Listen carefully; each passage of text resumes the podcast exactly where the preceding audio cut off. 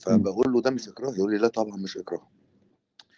فالغريب إن الشخص ده النهارده كان فاتح روم نطالب بحد الردة على آه. الملاحده والنسوية والنكرانيين والعلمانيين. والعلمانيين.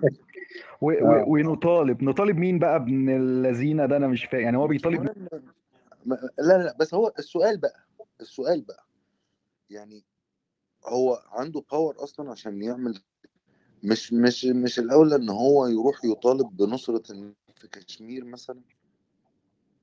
آه. هو للأسف آه، ربنا يهديهم الناس دي. هو طبعا الناس بتخاف منهم في الآخر. آه وبتخاف من وصوله من السلطة. عشان كده هو معهوش power وبيقول كده كلام دلوقتي. امال لما يبقى معاه power بقى. هينفذ ما الحمد لله الحمد لله إن ربنا بيبينهم الصراحة آه.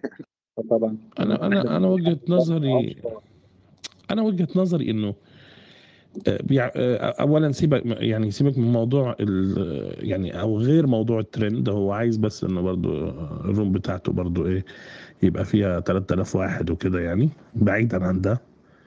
آه يعني I'm sorry آسف على الأصوات. هي أشبه ما هي زوبعة في فنجان ليست إلا آه آه وفي نفس الوقت نكاية لل لكل اللي هو ذاكرهم. يعني اللي هو عايز يقول لكل دول يقول لهم أنتوا أعدائنا يعني. هو هي دي الخلاصة. إحنا بنعاديكوا يعني.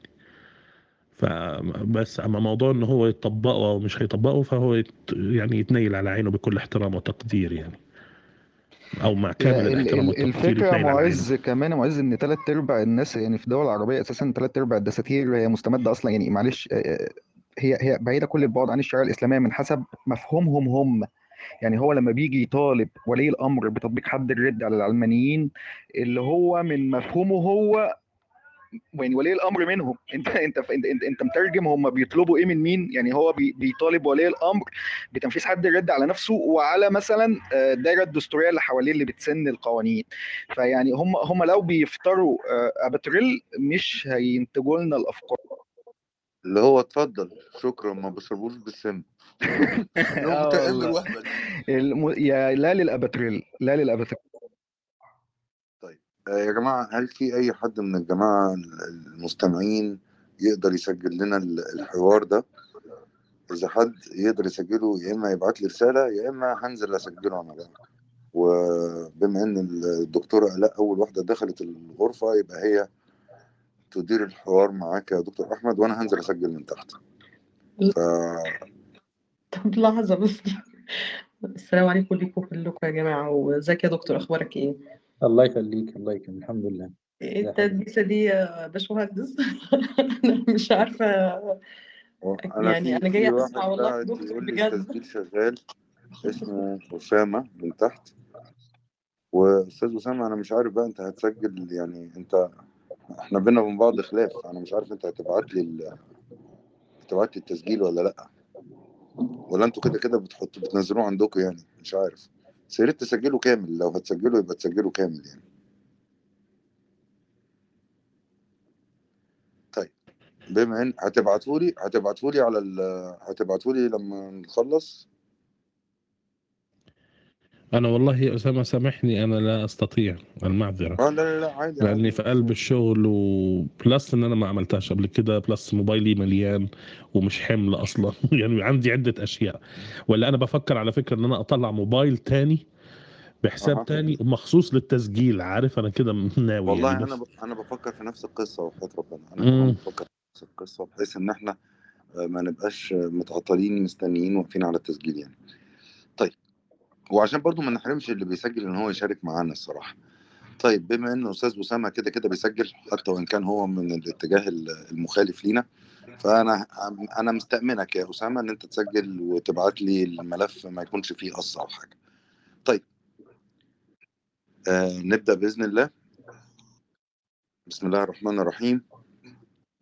سيدات والساده تحية طيبة لكم.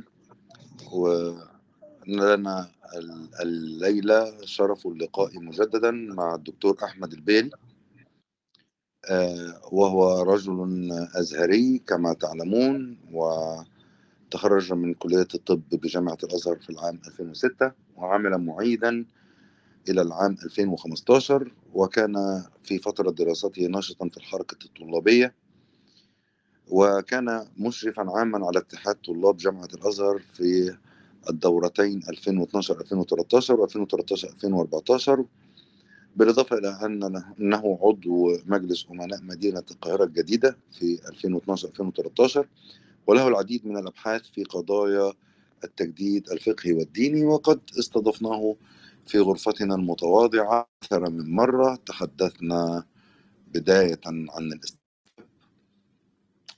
وتحدثنا عن المواريث وتحدثنا عن الربا وتحدثنا عن الحلال والحرام بين القرآن والحديث. والليلة موعدنا أن نتحدث عن مفهوم الزكاة.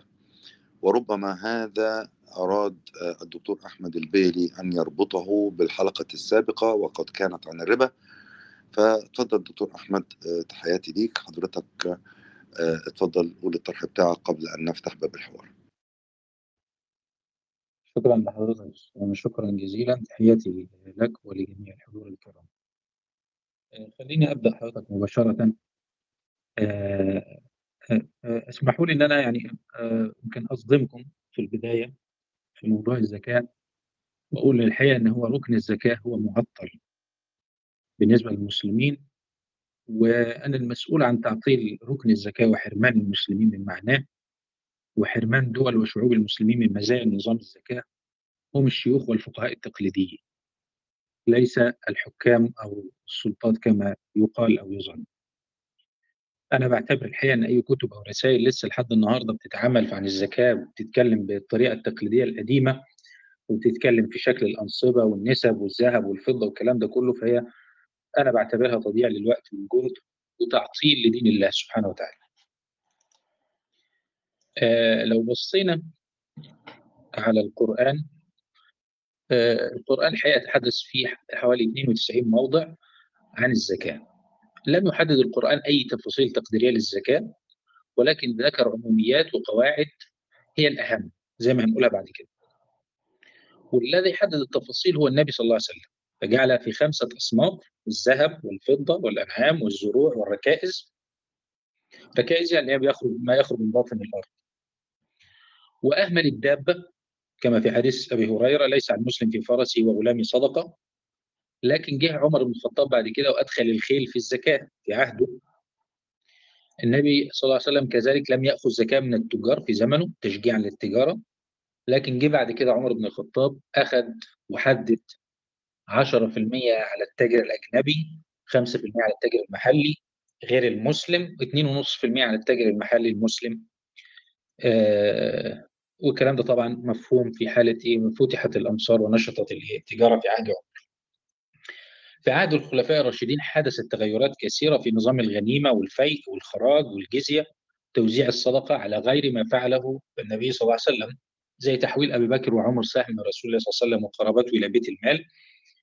وزي تخميس عمر للسلب على غير ما فعل رسول الله صلى الله عليه وسلم وأبو بكر وتغيرات نظام الجزية عموما والخراج وقطاع الأرض المفتوحة كثيرة أكثر من أن تحصى كل ده تعامل معه الخلفاء الراشدين بمنهجية بتناسب واقعهم وتطوره بخلاف ما أنتجه فقه القياس بعد ذلك من حرفية في فهم السنة. وبعد عن المنهجية أخرجت السنة عن مضمونها وفرغتها من معناها مع الوقت وتطور الزمن. من المفارقات العجيبة الحقيقة للفقه التقليدي الذي لا زال يروج له إلى اليوم في دراسات وفتاوى هو حساب نظام الزكاة زكاة المال على الذهب والفضة. فمثلا يقول لك لو أنت آه هتطلع الزكاة على الذهب فالنصاب بيبقى حوالي إيه؟ 70000 جنيه. لو هتحسبه بالفضة هيبقى النصاب تقريبا حوالي 5000 جنيه. شايفين الفرق الشاسع ما بين الاثنين؟ أنا هنا بحدد نصاب الزكاة زي النهارده بحدد شريحة الضرائب. يعني بقول اللي دخله مثلا 100000 هيدفع كذا. فالفقه التقليدي بقى بيقول لك لا اللي دخله اللي دخله ده هيحسبه بالذهب ممكن يدفع 70 ممكن يدفع عندي 70 ممكن يدفع عند خمسة. وأنت بالخيار طب ما طبيعي أنا هدفع عند خمسة. هدفع عند 70 اللي خلاه أدفع عند خمسة؟ فطبعا دي حاجات الغريبة يعني. طيب إزاي يا عم الكلام ده؟ يقول لك هو كده. دي مسائل توقيفية وإحنا حسبناها على نصاب الذهب والفضة في أحاديث النبي صلى الله عليه وسلم. نقول له يا عمي افهم. النبي لما حدد نصاب الذهب 20 دينار والفضة 200 درهم كان أصلا الذهب والفضة نقود في الوقت ده. ودينار الذهب أساسا كان بي- بيساوي 12 درهم فضة. فهي تقريبا النصاب متساوي. 20 دينار ذهب تقريبا يساوي ال 200 آه، درهم فضة. فكان المقصود هو الدخل المقصود هو الدخل من المال في عهد النبي صلى الله عليه وسلم لأن دي النقود اللي كانت موجودة وليس الذهب والفضة في حد ذاته. طيب خد بقى الثانية الثقيله دي بيقول لك أنت تطلع زكاة الزرع 5 10% حسب الري طريقة الري. لكن الذهب والفضة زكاتهم كام يا عم 2.5%. تقول له يا مولانا طب دلوقتي اللي معاه 70000 جنيه يطلع 2.5% والفلاح اللي بيزرع اللي صافيله من الزرع 20000 جنيه ولا 30000 جنيه يدفع 5% زكاة؟ يقول لك آه هو النبي عمل كده. ده توقيفي. تقول له يا مولانا افهم بس الله لا يسيئك. النبي لما عمل كده كان المزارعين ملاك الأرض دول هم الأعيان والأغنياء. ما كانوش هم زي الفلاحين بتوع النهارده. كان إقطاع الأرض بيتم الأغنياء. والذهب والفضه ساعتها كان هو النقود اللي في إيد الناس والحلي اللي في إيد الناس. فوقتها الدينار والدرهم كان تقويمهم بالنسبة للمحاصيل غير النهارده. بالنسبة لحالة الدخل الحالة الاجتماعية لدخول الناس اللي كان عنده المحاصيل هو اللي كان الأغنى. عشان كده كان بيدفعوا إيه؟ أكتر. فطبعا دي من الأمور الناس مش عايزة بقى تفكر خالص مسألة الزكاة. فاللي إحنا عاوزين نقوله النهارده يا جماعة إن النبي صلى الله عليه وسلم لما كان بيطبق الزكاة كان بيطبق على مجتمعه وعلى الاقتصاد بتاعه وعلى الدخول بتاع المواطنين اللي عايشين معاه في المدينة اللي هو بيحكمها. إحنا لما نيجي نبص اللي عمله النبي صلى الله عليه وسلم لازم نبص بمنهجية، يعني إيه هناخد إيه من النبي صلى الله عليه وسلم؟ هنسيب كلامه خالص؟ لأ هنستفيد منه ثلاث حاجات. إن إحنا بنحدد نصاب وبنحدد نسبة وبنحدد خلاص المقادير خلاص هو أصبح على الدخل وخلاص بالنقود النهارده. فهنحدد إيه؟ نسبة للشرائح معينة أو نصاب إمتى الشخص ده هيدفع زي ما الضرايب بتتعمل النهارده بالظبط. الشريحة دي بتدفع آه، آه، الشريحة دي ما بتدفعش الشريحة دي هتدفع كام الشريحة الأعلى هتدفع كام وهكذا الضرايب بتتعمل كده في أي دولة في العالم دلوقتي فإحنا لو عايزين نقول إن نظام الضرائب هو نظام الزكاة اللي عمله النبي صلى الله عليه وسلم هو شبيه تمام بنظام الضرائب. لكن نفهم هو ده المنهجية إن إحنا نحط أنصبة ونحط شرائح ونحط نسب. النسب بقى والشرائح دي نعملها إزاي؟ نحسبها إزاي؟ آه غير منطقي اطلاقا إن إحنا نقعد نحسب على إيه؟ اللي عمله النبي صلى الله عليه وسلم. ده الخلفاء الراشدين نفسهم اللي هم قريبين عهد بالنبي صلى الله عليه وسلم في عهد بينهم وبينه سنوات ضئيلة غيروا اضافوا للأنصبة واضافوا لل... لل... لل... للأنواع نفسها اللي فيها الزكاه وغيروا فيها غيروا في كل هذه الأمور لأن دي من الأمور الايه الدنيوية.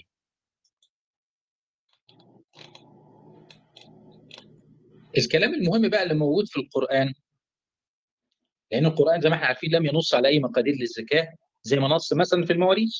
كان قادر إن هو ينص على مقادير بالعكس كان ده هيبقى أسهل. أسهل من من من النص اللي حصل في المواريث ولكن القرآن لم ينص على أي مقادير ولكن القرآن ذكر شيء آخر ذكر الإنفاق دايما أو الزكاه في مقابلة الربا في الثلاث مواضع اللي تحدث فيها القرآن عن الربا اللي هما آية سورة الروم وما آتيتم من ربا ليربو في أموال الناس فلا يربو عند الله وما آتيتم من زكاة تريدون وجه الله إلى آخر الآية. الثانية سورة البقرة يمحق الله ربا ويربي الصدقات. الآية الثالثة سورة آل عمران لا تأكلوا ربا أضعافا مضاعفة ثم إلى الذين ينفقون في السراء والضراء. يبقى في الثلاث مواضع بيحط الإيه؟ الإنفاق عموما في مقابلة مع الربا.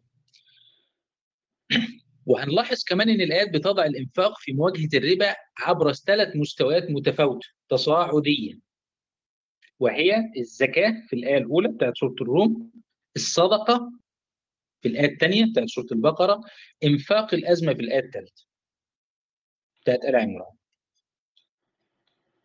هنلاحظ إن الزكاه اللي هي أقل قدر من الإنفاق اللي هو بنسميه حد الأدنى المقدر تقابلت مع الربا في أول إيه نص الصدقه زي ما قلنا في ثاني نص اللي هو كان آه، في العصر المدني وإنفاق الأزمة مع ثالث نص اللي هو بيتحدث آه، أو جه في سياق آه، آيات غزوة أحد تعبيرا عن اقتصاد الأزمة.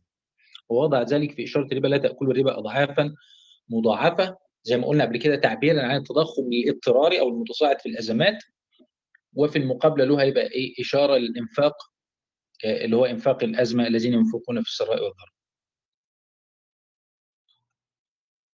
ومن هنا نفهم ليه النص القرآني لم يعطي أي مقادير أو أنصبة للإنفاق وإنما أعطى ثلاث مستويات والتي يمكننا اليوم أن نربطها بالاقتصاد الكلي للدولة وتحدد فيه فيها المقادير وفقا للحسابات الجبرية لحالة الاقتصاد. هل الاقتصاد في حالة عادية؟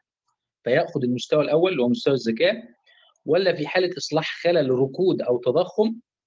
فياخد المستوى الثاني اللي هو مستوى الصدقة أو في حالة أزمة فياخد المستوى الثالث اللي هو إنفاق الأزمة. ومع المستويات الثلاثة وإعلان الحكومة للحالة الاقتصادية للدولة بتتحرك آيات القرآن وتوجيهات النبي صلى الله عليه وسلم بما تحمله من زخم إيماني. لا يترك أثرا في النفوس كما يترك مفهوم الإتاوة أو الضرائب. بل وفوق ذلك يستبدل ذلك بعظيم الأثر الذي يحمل للنفس الرضا والفخر.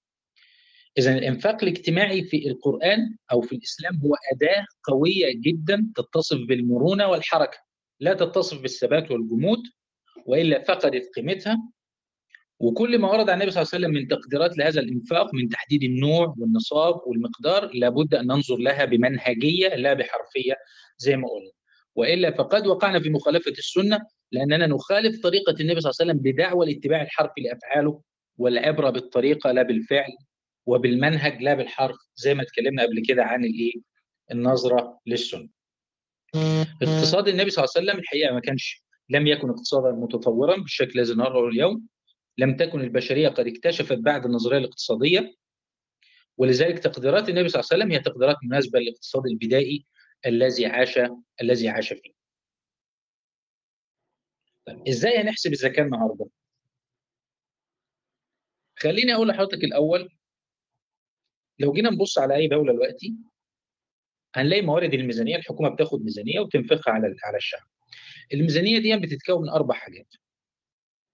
واحد الضرائب كل أنواع بقى الضرائب ضريبه الدخل الشركات المبيعات القيمه المضافه الأملاك كله. اثنين المساعدات والهبات الأجنبية اللي بيجي لها من دول صديقة. ثلاثة الرسوم والرخص اللي بتحصلها الحكومة. أربعة أرباح الشركات الحكومية وعائدات أسهمها التي تملكها في الإيه؟ في الشركات الخاصة أو في البورصه. دي موارد الميزانية لأي دولة. لو إحنا بقى خلينا نتكلم لو بنتكلم بقى على النهارده على صندوق الزكاه بقى بالمفهوم اللي إحنا بنتكلم بيه الحديث هيبقى البند واحد اللي هو الضرائب خلاص هنسميها بقى الزكاه يعني بنتكلم في إن الزكاه تكون عوضا عن الضرائب. والبند اثنين الهبات والمساعدات الأجنبية بالطبع. البند واحد واثنين ده ممكن يستقبلهم زي ما قلنا الضرائب والمساعدات بيستقبلهم حاجة اسمها صندوق الزكاة تشرف عليه هيئة عامة للزكاة. الهيئة العامة للزكاة دي بتحدد النصاب بتاع الزكاة للشرائح المختلفة، شرائح الدخول المختلفة للمجتمع وبتحدد قدرها كل شريحة المفروض تدفع كام. الكلام ده بتعمله بقى إزاي؟ عشان بيعملوا إزاي صندوق الزكاة؟ صندوق الزكاة ده يبقى هيئة مالية زي البنك المركزي بالظبط مستقلة تماما. اولا بيحسب ميزانية الحكومة الميزانية اللي محتاجاها الحكومة. ده كده البيز أو الإيه؟ المبلغ المالي ال ال الأساسي. لأن زي ما إحنا عارفين إن الزكاة دايما طول عمرها من أول ما فرضت كانت دائما تمويل لخزينة الدولة. مثلها زي نظام الضرائب النهارده. ما يميز الزكاة عن الضرائب هي أنها ذات بعد إيماني داخلي فضلا عن البعد الوطني. فهي تربط داخليه بالله والوطن ليس بالوطن فقط. ده بيديها مساحة مرونة أوسع. وبالتالي صندوق الزكاة بقى هيحسب إزاي؟ اولا بيحسب آه الجزء الخاص بالميزانية. الميزانية اللي هتحتاجها الحكومة في الإنفاق على الدولة العامة. خدمات اللي هتقدمها المواطنين البنية التحتية وإلى آخره. طيب في شيء ثاني هتحسبه يحسبه صندوق الزكاة بقى اللي هو إحنا بقى هنا بقى بنربط أهو بالربا اللي هو الفجوة التضخمية. هنا بقى بيجي صندوق الزكاه إزاي هيعالج الفجوة التضخمية؟ وإزاي هيعالج الركود؟ هو ده بقى الكلام المهم هنا اللي إحنا ممكن نضيفه النهارده اللي ممكن يضيفه آه، تضيفوا التعاليم الإسلامية أو التعليم اللي في القرآن للنظرية الاقتصادية وتوجد حل للخلل اللي موجود.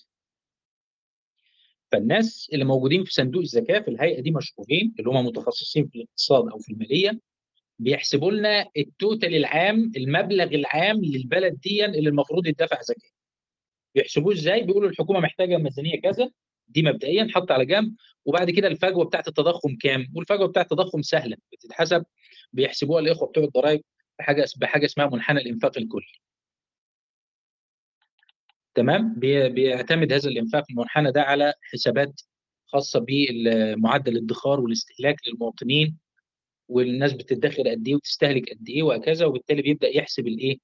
آه المقدار الكلي اللي هو المبني على فجوة التضخم. فجوة التضخم بتحسب حسب الإنتاج المحلي بتاع البلد الانتاج المحلي الفعلي ناقص الإنتاج المحلي المطلوب. يديني فجوة التضخم تبقى كام؟ في الآخر بيحسب لي يقول لي مثلا والله مصر المفروض النهارده عليها آه، السنة دي عندها 100 مليار جنيه سد فجوة التضخم. وميزانية 70 مليار يبقى الإجمالي بتاع صندوق الزكاة كده إن هو صندوق الزكاة محتاج يجمع 170 مليار. كويس؟ طبعا صندوق الزكاة بيعمل إعلان للناس الأول بيقول لهم أنا في أي مستوى؟ أنا أنا السنة دي هجمع مستوى زكاة ولا مستوى صدقة ولا مستوى إنفاق أزمة؟ زي ما قلنا. لو هو خلاص بيجمع ميزانية بس والحالة الاقتصادية مستقرة مفيش عندي أزمات لا ركود ولا تضخم ولا ركود تضخمي يبقى هيجمع ال 70 مليار يبقى دي أصبحت زكاة. لو آه، عنده آه، تضخم فجوة يبقى المفروض بيرفع المستوى ده. هو فبيبدا يرفع على الشرايح اللي موجودة. طبعا بيرفع الشرايح الأعلى الأول قبل الشرايح والرفع على الشرايح الأعلى ولا الوسطى ده برضه حسب الإيه الوضع الاقتصادي نفسه لأن في حاجة الشريحة الوسطى بتأثر حسب الخلل الاقتصادي اللي واقع. هل الخلل الاقتصادي الضغط على الشريحة الوسطى هيتأثر أكتر ولا الضغط على الشريحة العليا بتوع أصحاب الشركات والمصانع هم اللي هيأثروا أكتر؟ يعني الموضوع إيه يعني إيه بيعتمد على الحالة الاقتصادية نفسها. الخلل جاي منين؟ وفي إيه؟ وبالتالي الإعلان هيختلف إيه؟ من سنة لسنة. طبعا صندوق الزكاه بيقسم الناس زي ما قلنا شرايح شرايح دنيا شرايح وسطى شرايح عليا. الشريحه الدنيا زي أي دولة في العالم ممكن ما تدفعش زكاة خالص اللي هي الشريحة الفقيرة. بيقول صندوق الزكاه بيقول كده إن أنا عندي مثلا الدخل العام تحت مثلا 10000 جنيه أو 5000 جنيه دول ما عليهمش زكاة. من 10000 ل 20000 دول عليهم زكاة مثلا كذا. من كذا من عش من 20000 ل- وهكذا. حد الشرايح الايه بيقسمهم شرايح اذا أصبح صندوق الزكاة هنا بيمثل أداة جديدة أكثر فاعلية لمعالجة حالات الخلل الاقتصادي. فهو يملك كلتا الوسيلتين زي البنك المركزي والحكومة اللي هم إيه الاقتطاع والإنفاق. زي ما إحنا عارفين إن البنك المركزي والحكومة هم بيلعبوا في ال- ال- الأداء الحاجة الشغل اللي بيعملوه كله في إصلاح الخلل الاقتصادي أو دورة المال بيبقى يا إما باقتطاع يا انفاق فهنا صندوق الزكاة أصبح عنده الأداتين يقدر بيقتطع من الناس وبينفق. بس الاقتطاع والإنفاق اللي هو السحب والضخ اللي بيعملهم الصندوق صندوق الزكاة بيلت ان يعني داخلي داخل دورة المال. ما بيجيبش حاجة من خارج دورة المال.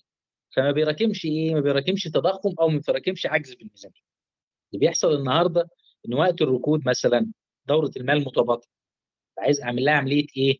عملية ضخ أو عملية آه إنفاق. فبيعمل إيه؟ إما البنك المركزي بيروح يعمل تيسير كمي يطبع نقود خارج الب- الإنتاج يعني أنا في حالة ركود وبالتالي ده بيسمع بعد كده بيعمل ريفليكشن بتضخم يا إما الحكومة بتصدر سندات بفوائد عالية وبعدين السندات دي بتبدأ هي تبيعها للناس فتجيب فلوس عشان تبدأ تنفق في الخدمات فالإنفاق بتاعها ده يعمل عملية تحريك تاني لدورة المال وبعد كده الحكومة تبدأ تدخل بقى في إيه؟ في عجز موازنة مضطرد ومتواصل باستمرار والغني يبقى غني أكتر والفقير يبقى فقير أكتر. ليه؟ لأن الناس اللي خدت اشترت السندات دي الناس الأغنياء في الغالب طبيعة الحال.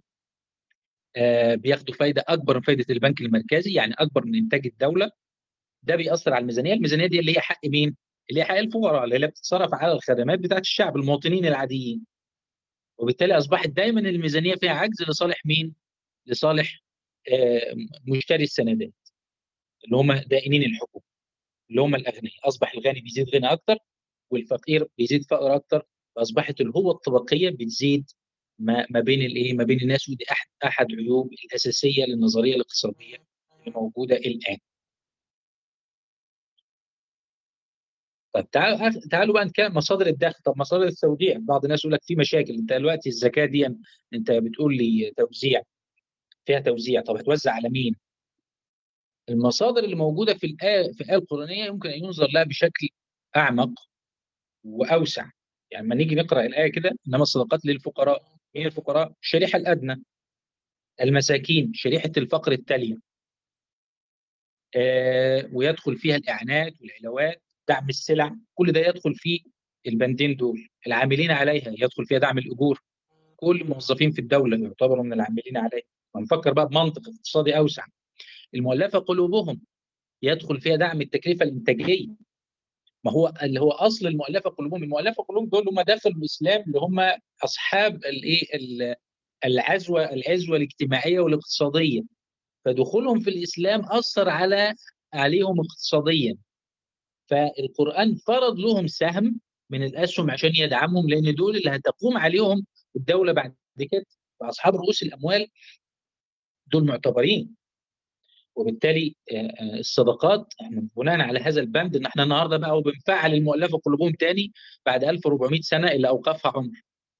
لأن عمر ما احتاجهاش إحنا النهارده محتاجينها. محتاجينها بس هنوجهها لمين؟ لدعم تكلفة الإنتاج دعم المصانع والشركات المفلسة. ليه؟ لأن دول اللي بتقوم عليهم الدولة. دول اللي بيقوم عليهم اقتصاد الدولة. وفي الرقاب والغارمين يدخل في مساعدة الشركات المدينة والمفلسة برضه. ومن الغارمين عندهم موظفين هيفقدوا وظائفهم.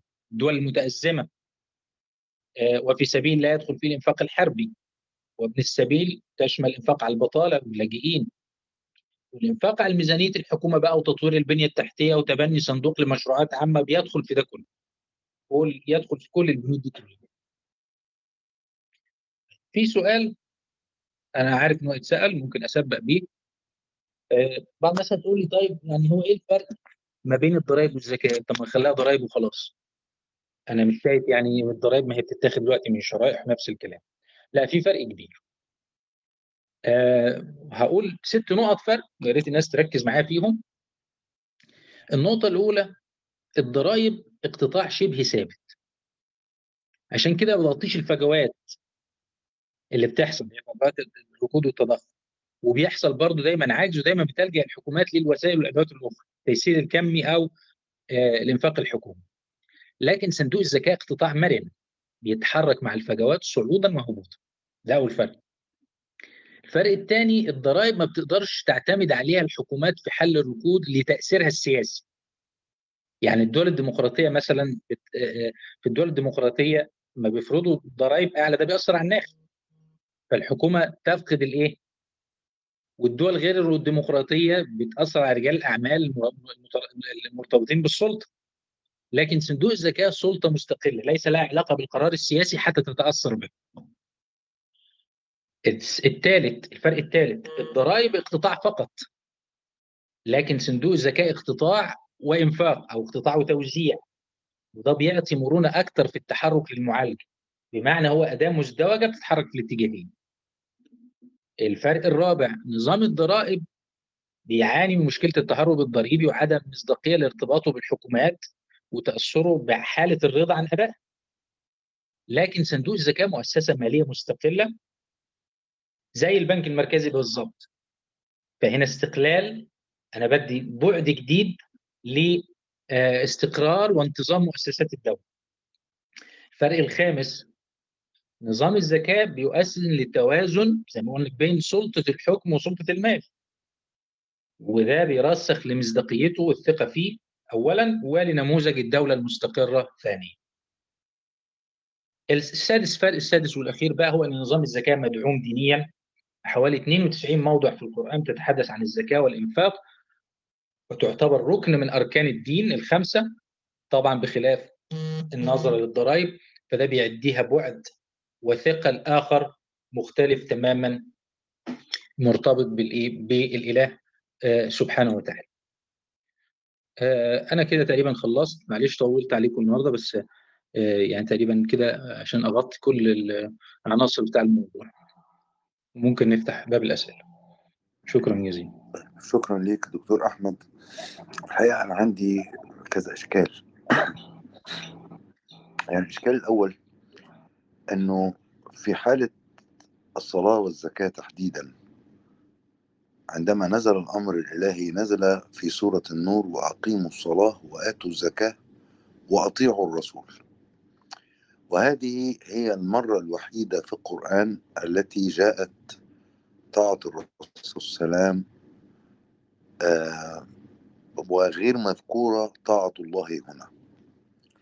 ربما تكون هذه إشارة إلى اتباع آه ما آه قد أتانا به الرسول صلى الله عليه وسلم من تفصيل. ولكن الإشكال الأكبر الحقيقة أنه كباقي الأسئلة التي سئل عنها الرسول صلى الله عليه وسلم جاءت الإجابة في القرآن. فيقول الله سبحانه وتعالى يسألونك ماذا ينفقون؟ قل العفو. كذلك يبين الله لكم الآيات. طيب. آه أنا أنا اللي عايز اللي عايز أعرفه يا دكتور إذا كان إذا كان معنى العفو هو ما زاد عن الحاجة. أو إذا كان معنى العفو هو كما أشرت يمكن ربما حضرتك في بداية المداخلة في محاولة ربط الزكاة بال بالتضخم أو بالربا. فإن ال ال ال قد يفهم منها العفو عن فوائد الربا. في كلا الحالتين. القيمة غير معلومة ولذلك القرآن الكريم تركها مفتوحة. السؤال إن كان الله قال لرسوله صلى الله عليه وسلم قل العفو فكيف يستقيم أن تكون هناك أنصبة معلومة للزكاة؟ زكاة الأموال 2.5% وزكاة الزروع و... وكل هذه آه الأنواع المختلفة من الأموال. فكيف لنا أن نفهم ذلك؟ يعني يعني إزاي أنا أقدر أفهم قول الله تعالى قل العفو وفي نفس الوقت ألاقي الرسول صلى الله عليه وسلم حدد مقادير وأنصبة معينة سواء للذهب أو الفضة أو المال أو الزروع كده هو ده هو ده معنى السؤال. آه جميل. آه يسألونك ماذا ينفقون؟ قل العفو. زي ما حضرتك عارف النهارده في أي مكان موجود في العالم في حد أدنى لأخذ الضرائب كذلك الزكاة. هناك حد أدنى لأخذ الزكاة. العفو هنا هو ما زاد عن الحاجة عن سد الحاجة زي ما حضرتك تفضلت. وسد الحاجة هنا هي الحاجة اللي هي دايما تقدر بالإيه؟ آه اللي هي الحاجات الأساسية. وأي نظام ضرائب موجود في العالم دلوقتي آه ما بياخدش الضريبة إلا فوق سد الحاجة. يعني إلا فوق بالمبلغ الأساسي اللي يقدر أي إنسان ياكل ويشرب بيه. بالعكس ده هم ما بيبقى في واحد أحيانا في الدول المتقدمة ما بيبقى في حد ما هو خلاص فاقد للوظيفه معهوش أي دخل بيبدأ ياخد البينفيت أو بيدوه المرتب أو معاش يسد بيه الحاجة بتاعته. وبالتالي فالآية هنا بتقرر مبدأ إن الدفع يكون بعد سد الحاجة. العفو هنا هتبقى اسم جنس يعني معناها من العفو. يعني إيه؟ ممكن الدفع بعد ذلك إشكالية يكون مما زاد سد كبيرة جدا. إن إن ممكن ندخل في إشكالية كبيرة جدا. إن لو افترضنا مثلا إن إحنا في نظام let's say اشتراكي أوكي؟ وتم تحديد إنه الإنسان يكفيه لسد حاجته مثلا مثلا آه 5000 جنيه في الشهر. يبقى كده اللي بيقبض 50000 جنيه هيدفع 45000 جنيه زكاة؟ لا أنا لم طيب. أقل ذلك. أنا بقول لحضرتك العفو معناه هنا ده اسم جنس يعني من العفو. يعني آه. سينفق مما زاد عن سد الحاجة هينفق قد إيه بقى؟ ده اللي هو بقى تنظيم الزكاة اللي هو عملية التنظيم نفسها. اللي هي عمليه اللي يعملها النبي صلى الله عليه وسلم وطبقها في صورة أنواع وأنصبة ومقادير. يعني ما قالش لو اخذنا المعنى الحرفي يا دكتور أنا أنا إشكالي في المعنى الحرفي هنا. ما هو المعنى إحنا الحرفي قال العفو ما هو يعني يبقى العفو كله. كويس. ما هو يعني إحنا لو لو أنا لو أنا بطلع مليون جنيه في الشهر أنا يبقى هطلع آه، 995 ألف جنيه. ما هو إحنا حضرتك إحنا عنوان الغرفة بيقول اسمه إيه؟ الذكاء في ضوء الاستقراء المركب. اللي حضرتك بتقوله دلوقتي هو قراءة جزئية للنص.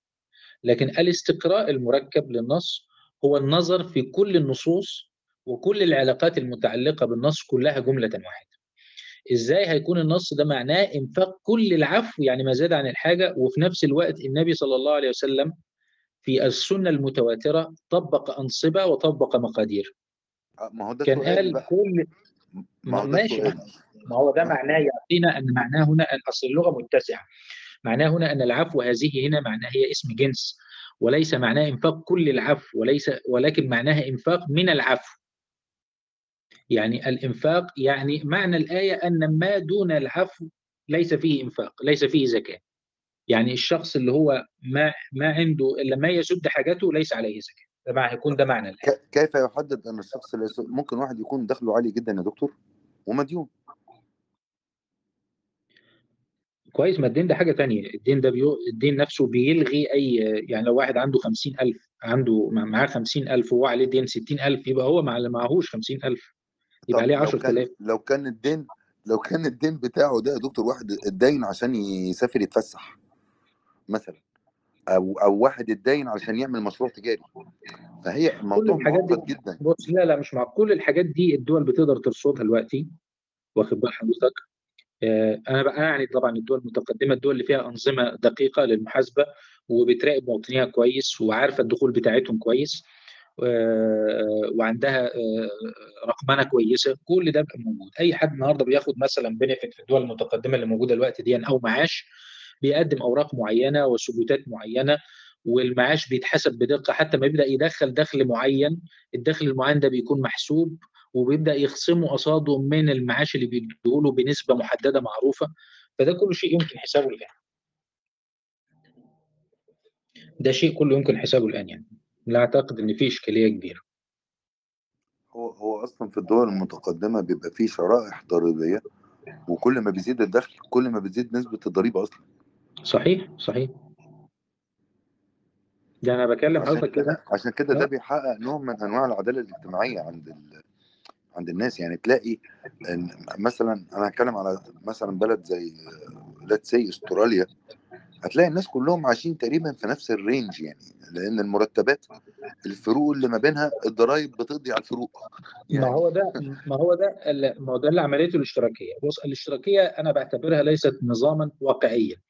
هي آه، بمثابة انتيدوت أو مقابل عمل عملية ضبط للراسماليه آه، لكن الاشتراكية بمعنى إن الناس كلها تشترك مع بعضها وعدم إعطاء فرق للفروق الفردية واحترام لرأس المال وحرية التجارة وإلى آخره ده شيء غير واقعي لم تقبله البشرية. لما حدث في الاتحاد السوفيتي أو في الدول الشرقية اللي تبنت الاشتراكية هي لم تتبنى الاشتراكية هي تسربلت بالاشتراكية وعملتها زي غطاء رفعتها شعار لكن هي في الآخر كانت تسير بالميركانتيلية أو الاتجارية اللي كانت موجودة قبل الراسماليه اللي هي سيطرة السلطة على ال على ال على سيطرة سلطة الحكم على سلطة المال وفي الآخر تحولت في الآخر إلى أنظمة مركزية شمولية حتى مالية في المالية نفسها.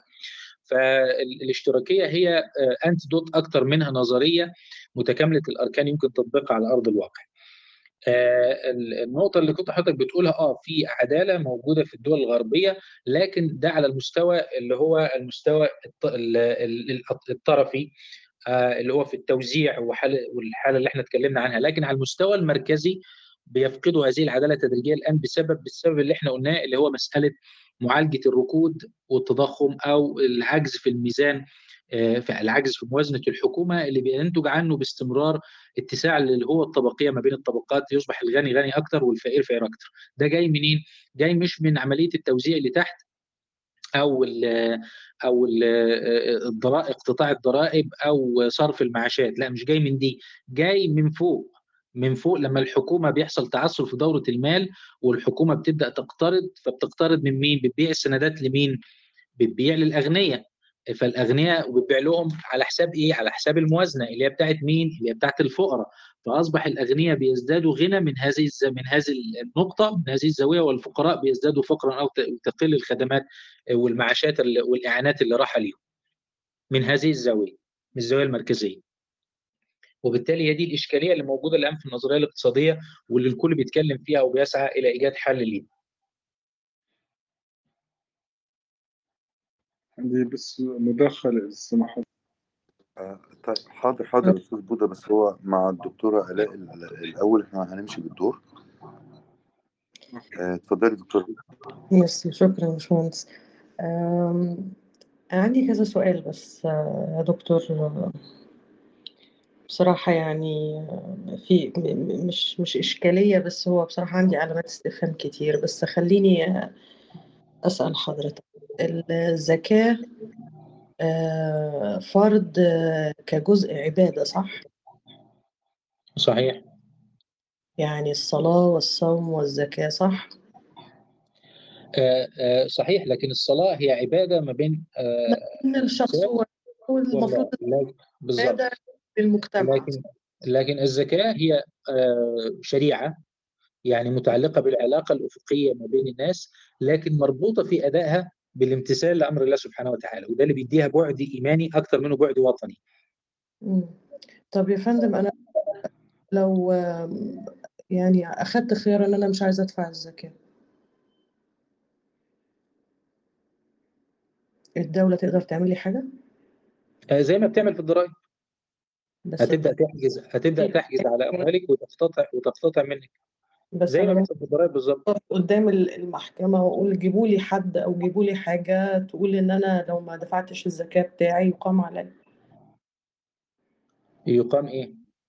يعني يعني السجن أو الحجز أو أي نوع من أنواع العقوبات دوت حد صح ولا لا لا؟ إحنا مش بنتكلم هنا حضرتك إحنا بنتكلم في عقوبات خاصة دلوقتي مثلا بحق الدولة والمجتمع زي أي عقوبة زي أي قانون الدولة بتفرضه على رعاياها وبتفرض في المقابل له عقوبة عشان تعمل عملية ضبط. يا فندم ده ده يعني ما هو في في حاجات أنا أعتقد إن إن قصد الدكتورة الدكتور اللي فهمته يعني بعد إذنك يا دكتورة الاء طبعا. اتفضل اتفضل يا باشمهندس. اللي فهمته إن الأصل في العبادة إن هي حاجة طوعية إن هي مش بتفرض من الدولة. يعني أنا الدولة هل من حق الدولة إن هي تاخد أصلا مني الزكاة بغض النظر بقى عن تفسير الزكاة أو مقدارها أو أو أو هل من حق الدولة إن هي تاخد مني الزكاة ولا المفروض إن دي عبادة؟ يعني دي شيء اختياري بيني أنا وبين ربنا. وبعدين هل الدولة هتفرض زكاة على كل مواطنيها؟ ما ما إحنا هو إحنا عايزين مثلا في حضرتك عندنا مسيحيين مسيحيين هيدفعوا زكاة هم كمان؟ ما هو إحنا عايزين حضرتك نفرق ما بين حاجتين ما بين الأمور الخاصة بالعلاقة الأفقية أو التنظيم لأن إحنا عندنا في الشريعة الإسلامية ما يمس هذا ما يشتبك مع هذا مع هذه العلاقة الأفقية. آه فيها بعد إيماني تعبدي لكن ما يخص البعد الإيماني التعبدي هنا هو قضية الإيمان. أنت مؤمنة بالزكاه أو مش مؤمنة دي حاجة بينك وبين ربنا. هذه ليس لها علاقة للدولة بيه يبقى الدولة تمام؟ بتفرضه عليا ليه؟ الدولة بتفرضه لأن ده حق الدولة. هي هي أي نعم فيها بعد إيماني ولكن في نفس الوقت فيها حق للدولة وفيها حق للمجتمع.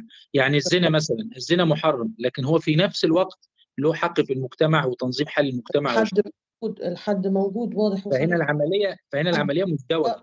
ما هو العملية هنا مزدوجه لها رابطين.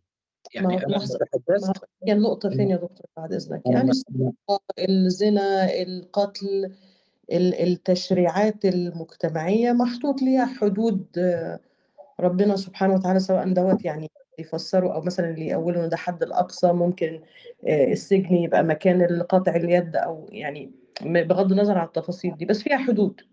يعني يتقال إنه لو حصل دوت فيها أذى للمجتمع وأذى آه، كبير وفيها حدود. أنا أنا أنا الدولة أنا أنا يعني أنا عايزة أوصل معاك يا دكتور؟ أنت يعني مش أنا محتاج المفروض الدولة مش محتاجة الدولة حضرتك مش محتاجة في مسألة ال... في مسألة الزكاه أو الاقتطاع إن هي تعاقب ال... الإنسان الممتنع. لأن الدولة لها السلطة لها سلطة وقوة القانون هي تقدر تقتطع اجبارا تاخد منه بالجبر. فين فين اللي يقول كده؟ فين في القرآن اللي بيقول إنه ديت آه، يعني حاجة يعني تقتطع بالمنظر دوت وإن هي إجباري وإن هو آه، لا القرآن القرآن بيتعامل مع قضية الزكاة من منظور إيماني يعني من منظور الثواب والعقاب الأخروي هتلاقي حضرتك في الآيات كلها بس- الآيات في 92 آية الآية القرآن يحذر ويراغب تمام. يحذر ويراغب. دي مسألة إيمانية متعلقة بالعقاب الأخروي لكن حق الدولة هنا هو حق دنيوي. ما هو يا حق فندم دي الدولة هنا هو حق دنيوي. ليه عايزة بس أتوغل معاك في النقطة دي؟ معلش. لا لا هي مسألة إيمانية. استفسار عشان أفهم سؤال السؤال بالضبط المطروح هل هو تتكلم عن الدولة الحالية ولا الدولة فيما سبق يعني؟ لا إحنا إحنا إحنا إحنا من يعني كلاهما. كلاهما ايا كان. اتكلمنا عن ما سبق والنهاردة وقلنا لو حضرتك كنت حاضرة معانا قلنا إزاي يمكن تطبيق هذا الكلام النهارده. وأنا حضرت متأخر بس لأنه في فرق بين الزكاة فيما سبق والآن اللي هي الضرائب لأن الضرائب فعلا الآن مثلا مجبرين أو القانون المجبر عليه لكن الزكاة حاليا طبعا يعني ما فيش إجبار قانوني عليها. ام- ام- هتجيب منين يا دكتور أحمد؟ ح- ح- يعني هتضفي على الموضوع الزكاه إن هو يبقى مكان الضرايب يعني هنشيل الضرايب وهنقول إن اسمها زكاه كويس تمام؟ كويس. وهاجي دلوقتي الدولة تمتلك السلطة في إن هي ت- تجبر حاجة زي كده في حين إن كل آيات سبحانه وتعالى في القرآن هي ركن من أركان الإيمان يعني آه، ال- ال- الزكاة مرتبطة بالإيمان. بس كويس. في آية دكتورة آلاء في آية آه تخاطب النبي عليه الصلاة والسلام وأعتقد هنا إن هي كانت بتخاطبه بصفته ولي الأمر. تمام. خذ من. أموالهم صدقة تطهرهم وتزكيهم بها. صدقة. إذا فالدولة آه بالظبط ما هي ما هي الصدقة آه، هي الزكاة آم، إنما الصدقات الفقراء والمساكين والعاملين عليها صحيح. أعتقد إن هي بتتكلم على الصدقة بتتكلم على الزكاه المالية يعني زكاه الأموال إنما الزكاه بمفهومها ال- ال- العام تشمل بقى زكاه عن العلم هو الصدقة والزكاه في اللغة هو الصدقة والزكاه عموما بينهم ترادف بينهم ترادف في المعنى والسابقين قالوا إن الصدقة ما زاد عن الزكاه يعني في بعض لكن إحنا النهارده بنفسر بناء على النص القرآني آه، فسرنا الصدقة وإنفاق الأزمة والزكاه بان هم كلهم مستويات واجبة ولكن هي مستويات متعلقة مرتبطة بالفجوة الاقتصادية اللي هم. آه، ولكن حضرتك- الزكاة غير الصدقة نعم. أكيد الزكاة غير الصدقة أي نعم أنا قلت كده حضرتك النهارده إن الزكاه هي مستوى أدنى من الإنفاق. الصدقة مستوى أعلى من الإنفاق لكن كلاهما واجب. تمام. ولكن لكن يعني يعني آه، ال- الصدقة الآية اللي قالها باشمهندس أسامة دلوقتي هو ربنا سبحانه وتعالى بيوجه سيدنا محمد عليه الصلاة والسلام كولي أمر في جهة إنفاق الصدقة ولا أنا غلطانة يا باشمهندس؟ آه، في في الآخذ هو هنا بيوجهه. الاخذ الاقتطاع الجمع وإن هو تروح فين؟ يعني جمع الصدقة صحيح بتروح فين صحيح صحيح صحيح صحيح ولكن الزكاة أنا بتكلم دلوقتي على الزكاة ما هي حضرتك الزكاة ما هو الصدقة هنا الصدقة هنا في هذه الآية تشمل الزكاة الصدقة معنى أشمل من الزكاة هي هنا تعني الزكاة وما فوق الزكاة يعني في ترادف هنا في ترادف المعنى هنا للصدقة أشمل. يحمل معه معنى الزكاة أيضا. ما ما ما جت جت منين حضرتك إنه الصدقة تشمل الزكاة بعد إذنك؟ أنا ما بس الصدقة الصدقة تشمل الزكاة الصدقات تشمل الزكاة طب قولها لي إزاي جت منين يا دكتور؟ بالمفهوم القديم بالمفهوم القديم هم كانوا بيعتبروا أو اللغة العربية فيها ترادف ما بين الصدقة والزكاة. كويس؟ تمام. فكل زكاة كل زكاة صدقة وليس كل صدقة زكاة. يعني هم بيعتبروا الصدقة معنى أشمل من الزكاة. لو فرضنا أن الزكاة دايرة صغيرة فالصدقة دايرة أكبر منها. الدايرة الصغيرة دي واقعة فيه. فلما القرآن يقول إنما الصدقات للفقراء فهو يعني الزكاة وما فوق الزكاة وما دفع فوق الزكاة. وما يقول خذ من أموالهم صدقة يعني الزكاة وما فوق الزكاة. إحنا حتى يعني لو رجعنا للمفهوم التراثي هنلاقي إن الزكاة بالعكس هي مفهوم أعم من الصدقة إن الصدقة مختصة بالإنفاق المالي. أما الزكاة فتشمل بقى زكاة عن الصحة وزكاه عن العلم عن يعني في حديث حتى كلنا حافظينه آه، آه، يصبح ابن ابن آدم و- وكل سلامه صدقة قال صدقة قال صدقة ما علي علي نعم نعم عليها صدقة. يعني يعني آه، أقول لك إزاي الصدقة معنى اشمل هو التزكية طبعا في اللغة معناها التطهير لكن الزكاه المقصودة اللي هي الركن اللي تحدث عنها القرآن هي الزكاه المقصودة اللي إحنا بنتكلم عنها الزكاه صاحبة ذات الأنواع والمقادير والأنصبة التي النبي صلى الله عليه وسلم. أنا بقى هنا هنا النقطة اللي كنت عايزة أتكلم مع حضرتك فيها. يعني أنا بالنسبة لي الصدقة اللي جه فيها في القرآن إزاي إنه نجمعها وننفقها في أي جهة والزامي إزاي أو ولي الأمر إزاي إن هو يقدر إن هو ينفورست يطلبها طلب. لكن الزكاة لأ. لأن الصدقة تشمل حضرتك معنى الزكاة. ما هو يا فندم أنا أنا هختلف مع حضرتك في حتة. يعني في في في في نقطة بس خلافية. أنا ما ب... أنا يعني بالنسبة لي حكاية الترادف دي ما يعني م- مش قوي متمسكة بيها يعني. لا يعني حضرتك الترادف الترادف آه، عشان بس الناس بتقع في هذا الخطأ. الترادف شيء أساسي في كل اللغات. أنت لو جيت على حضرتك على كلمة جيت في اللغة مثلا هتلاقي لها طيف في اللغة الإنجليزية بتلاقي لها طيف كبير. جدا من المعاني. عندنا كلمات أيضا في اللغة العربية لها طيف من المعاني. أحيانا الكلمة تشتبك أو أو آه، تتداخل مع طيف آخر لكلمة أخرى من المعاني. هنا يأتي الترادف ليه؟ لأن اللغة في الآخر اللغة في الآخر ليست أمر ميكانيكي ليست هندسة ميكانيكية. اللغة هي اصطلاح هي تعارف. لما الناس جم يحطوا قواعد اللغة الحتة دي يا دكتور بأن الترادف لا يعني التطابق. يعني بيفضل. في اختلاف في المعنى ما بين الكلمتين حتى يعني مثلا بعض المعاني. لما تيجي حضرتك مثلا على كلمة ربا ربا بتستخدم في اللغة العربية بمعنى الزيادة المنتفشة أو الزيادة غير الحقيقية في 70% من المعاني لكن في 30% أخرى تستعمل بمعنى الزيادة الحقيقية ليه؟ لأن هذا اصطلاح في الآخر وحسب ما الناس استعملت هو ال- ال- السيبويه والفراء والجماعة اللي جم في القرن الثاني بدأوا يحطوا قواعد النحو واللغة كانوا بيحطوها إزاي؟ كانوا بيروحوا يجيبوا ناس من البدو الناس بتوع اللي هم أصل اللغة العربية القبائل ويقولوا لهم أنتوا بتقولوا دي إزاي؟ ويبدأوا يكتبوا يعملوا ده يعملوا ده قواعد. فدي طب اللغة أنا أنا اللغة طب اللغة بتنتظم إزاي؟ طب هي بتنتظم ثانية أوضح بس النقطة دي. طب آه. اللغة إزاي بتنتظم وتدينا قواعد شبه منتظمة شبه ليست منتظمة انتظاما كاملا؟ لأن ده وعي فطري. زي ما العنكبوت بيجي يبني البيت بتاعه فبيعمله بزوايا منتظمة. ده وعي فطري عند الإنسان. لكن في الآخر اللغة ليست منتظمة انتظاما حديا بدر- بدرجة 100% لا إحنا عندنا مثلا المعرب والمبني.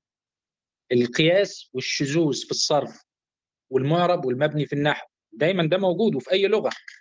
وبالتالي في آه حالة انتظام موجودة في اللغة لكن في نسبة حوالي 20% أو 10% في أي لغة غير منتظمة. فده لأن اللغة في في البداية والنهاية هي اصطلاح. تمام يا دكتور. طيب. لو لو جيت وقلت الطرح بطريقة تانية كده يعني بروبوزال تاني يعني لو جيت قلت إنه هستبدل نظام الضرائب بنظام الصدقة والزكاة اللي هو العفو هو ما ال- اللي تم تحويشه من بعد يعني ما زاد يعني عن بعد سد الحاجة ودفع الصدقة تمام؟ واللي هو يعني فات عليه إنه حول أو إن هي يعني حاجة زيادة الزيادة. فدي تطوعا من الناس من هم الفئة اللي هي الشريحة كده بقى. أنا أنا كده دخلت على الشريحة الغنية جدا تمام؟ اللي هي بتاخد الفلوس ديت وبتبقى عندها بتشتري بدل البيت 10 whatever بقى. يعني سدت الحاجة دفعت الضرايب بعد كده بقى يعني طوعا تدفع الزكاة. دي تشكل مشكلة؟ لا ما هو أنا حضرتك أنا المنظور المفهوم اللي بتكلم بيه النهارده إن الزكاة تحل محل الضرائب. يعني أنا النهارده لو حد بيسألني بيقول لي ثواني بس لو حد النهارده بيسألني بيقول أنا بدفع ضرائب في البلد اللي أنا فيها وعايز أدفع زكاة أقول له تدفع زكاة ليه؟ أنت أنوي الضرائب اللي أنت دفعتها إنها زكاة. أنت كده دفعت. طب مش عدل اجتماعي يا دكتور؟ معايا كده. خليني يعني أنا بتكلم معاك على فكرة بفكر والله brainstorm جميل يعني. أنا عايز أتدخل معاكم لو أنا تأذني لي يا سيدة ألاء؟ اتفضل. أنا أضمن منين إن الدولة تطلع الزكاة في مصاريفها فعلا يعني؟ ما هو أنا أنا عندي دلوقتي الصدقة والصدقة فيها عندي أمر مباشر بالأخذ وأمر مباشر في أوجه الصرف. أه، صح يا باشمهندس أسامة؟ صح. ما طول وبعد عمرها يا أستاذ أسامة باشمهندس يعني طول عمرها الدولة بتجمع الزكاة وبتنفقها كون مسألة السرقه مسألة الثقة دي مسألة مختلفة تماما نتناقش فيها على جنب لوحدها دي خاصة بقى بال بالميكانيزم ال leadership mechanism نفسه أو التصعيد القيادي أو الثقة في الحكومة أو بناء المؤسسات نفسها وإلى آخره. وأنا النهارده أشرت لنقطة مهمة إن صندوق الزكاة بيمثل لو عملناه بالشكل اللي أنا اتكلمت فيه النهارده هيمثل مؤسسة مستقلة تماما عن مؤسسة الحكومة وبالتالي ده بيديله ثقه عندك وزارة المالية ليه ليه عايز عايز تعمل تعمل جهتين؟ يعني ما أنا شايفة ده برضو يعني عفوا آه، وزارة المالية اللي هي ممكن هي اللي تبقى ما هي اوريدي اللي بتحصل الضرائب إيه المانع إن هي تحصل الزكاة؟ إحنا ما عندناش مشكلة مع وزارة المالية. واللي هيحسب المفروض الزكاة والكلام ده ناس ماليين. قد يكون قد يكون. خلي خلينا نقول لحضرتك خليني أتجاوب مع حضرتك وأقول لك قد يكون النهارده إن إحنا هنقول صندوق الزكاة يتبع وزارة المالية ونطور ونشوف ونجرب.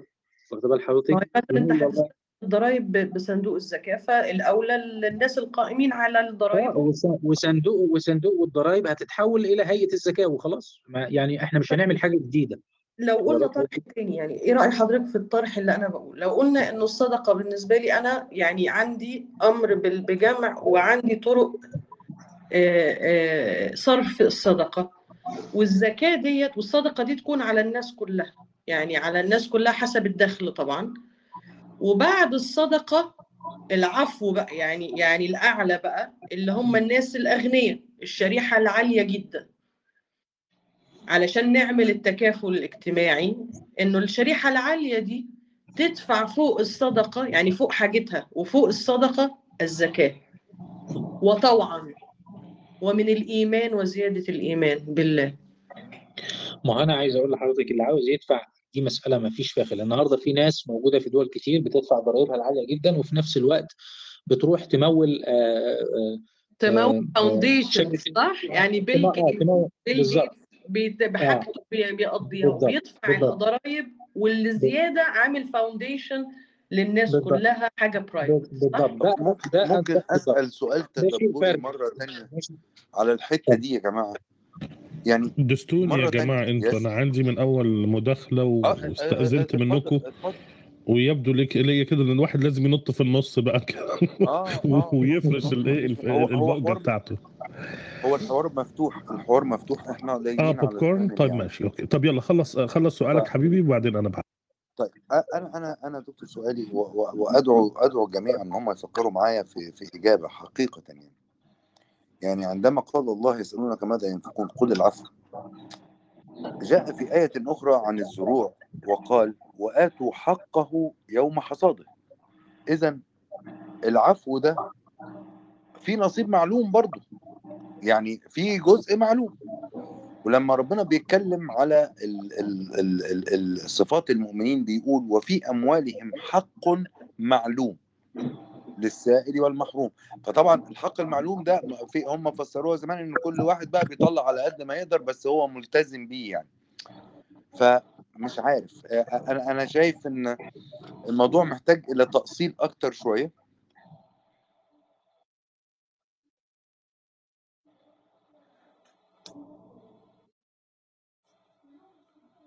اتفضل يا أستاذ معز أسامة تقريبا آه آه، أوكي. لا ما فيش مشكلة. اتفضل حضرتك لو تجاوبوا عشان أنا آخد بعدين. اتفضل. لا يعني أنا ما عنديش ما عنديش إجابة أخرى غير اللي أنا قلته إن من العفو هنا معنى الآية هو إن يعني من العفو. بعد كده يقدر بقى هذا نقدره حسب الشرائح والمختلفه تصاعديا يعني. لكن يا دكتور العفو مش مش مش حاجة تطوعية. لا لا أنا حضرتك هنا ليس الأمر تطوعيا وقال وآتوا حقه يوم حصاده والزكاة هي فريضة. اذا هذا ليس امرا تطوعيا. الآية هنا بتتكلم عن مين اللي ينفق؟ مين اللي هيطلع هذا الحق؟ مين اللي هيوجب, هيوجب عليه هذا الفرض؟ الإنسان اللي هو عنده ما فوق سد الحاجة. يعني عنده العفو.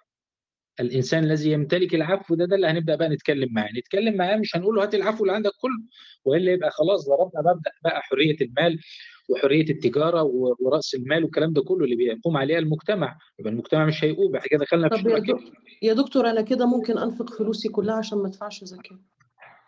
أنا مثلا بدل بدل ما كنت راكبة عربية تويوتا لأ وأحوش فلوس وهدفع الضرايب أو الزكاة بالشريحة ديت لأ أنا هجيب مرسيدس. ما تجيب حضرتك اللي أنت عاوزاه. جيبي مرسيدس صحيح. آه ما تجيب اللي أنت عاوزاه ما إحنا عادش مختلف. إحنا الإسلام أو النص القرآني لا يناقض مبدأ حرية رأس المال أو تضخم رأس المال نفسه. أو طيب الغنى يبقى أنا يبقى أنا عملت رغم ان أنا أنصحك. بتسلا على فكرة بلاش مرسيدس. وتسلا أعلى وأعلى كمان طبعا يعني. بالظبط لكن لكن فين لا كنت فين؟ حق معلوم. أديت الحق المعلوم طبعا